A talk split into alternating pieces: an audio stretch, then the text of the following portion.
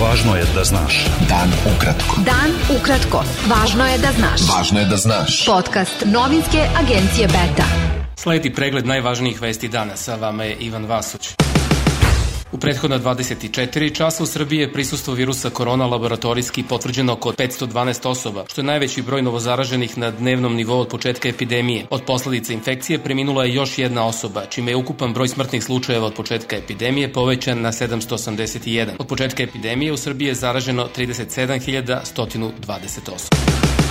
Šef misije Ujedinjenih nacija na Kosovu Zahir Tanin u sredu je na video sednici Saveta bezbednosti Ujedinjenih nacija pohvalio Beograd i Prištinu za nastavak pregovaračkog procesa i pozvao ih da vode konstruktivan proces dijaloga uprkos izazovima i različitim gledištima. Tokom razmatranja novog šestomesečnog izveštaja generalnog sekretara Ujedinjenih nacija Antonija Gutereša o radu UNMIKA, Tanin je rekao da nedavni sastanci predstavnika Beograda i Prištine u Briselu i Vašingtonu pokazuju potencijal za napredak u daljem rešavanju teških pitanja kada su međunarodni resursi udruženi udruženi sa liderstvom na terenu.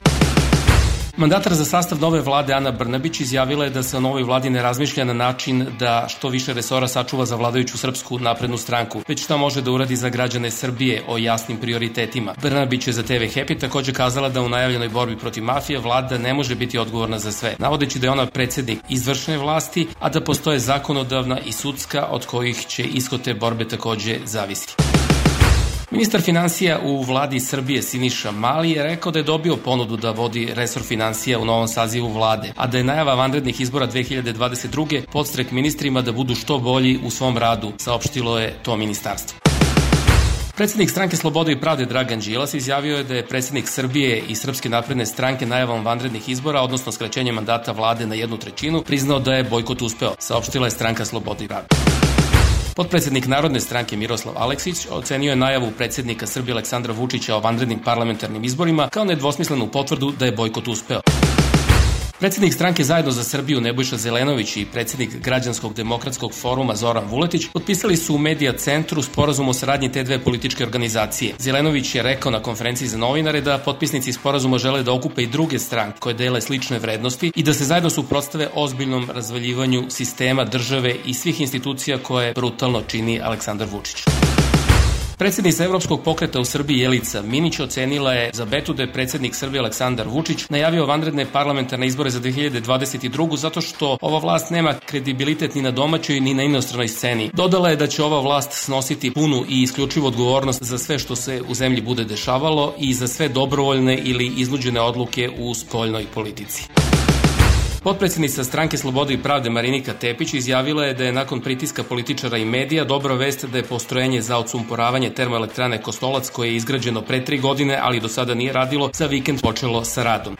Dakle, radnici su mi se javili, imam niz poruka iz termoelektrane Kostolac, radnika koji rade na kopovima, iz Drmna, iz Požarevca, koji su potvrdili i zahvalili se što smo uspeli da pritiskom i nas političara, a naročito vas medija, i hvala vam na tome koji ste nas pratili u ovoj priči, učinimo nešto dobro i spasimo živote i u Kostolcu, i u Požarevcu, i u celom okrugu, pa i u Beogradu.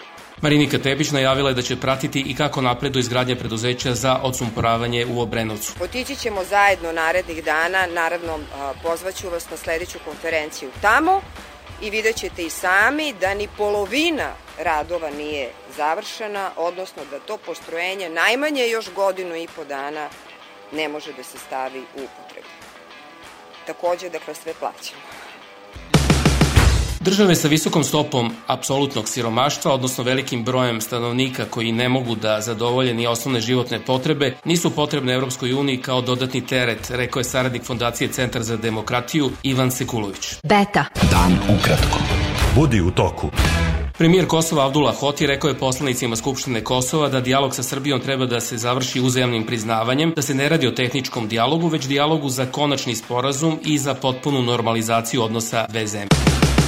U Hrvatskoj raste broj novoobolelih od koronavirusa, pa je u protekla 24 sata potvrđeno 1424 novih slučajeva, dok je umrlo 11 osoba. U Sloveniji su u poslednja 24 sata zvanično potvrđena 1503 slučaja zaraze, a umrlo još 8 osoba. U Bosni i Hercegovini zaraženo je 926 osoba, što je rekordan broj obolelih od početka pandemije COVID-19, a preminulo je 14 ljudi. Troškovi odbrane evropskih zemalja NATO i Kanade biće povećani šestu uzastopnu godinu, pri čemu će trećina zemalja dostići cilj od 2% bruto društvenog proizvoda, izjavio je generalni sekretar NATO-a Jens Stoltenberg. Francuska ambasada u Beogradu u sredu je spustila zastave na pola koplja da obeleži nacionalni dan odavanja počasti Samuelu Patiju kome je odrubio glavu islamski ekstremista.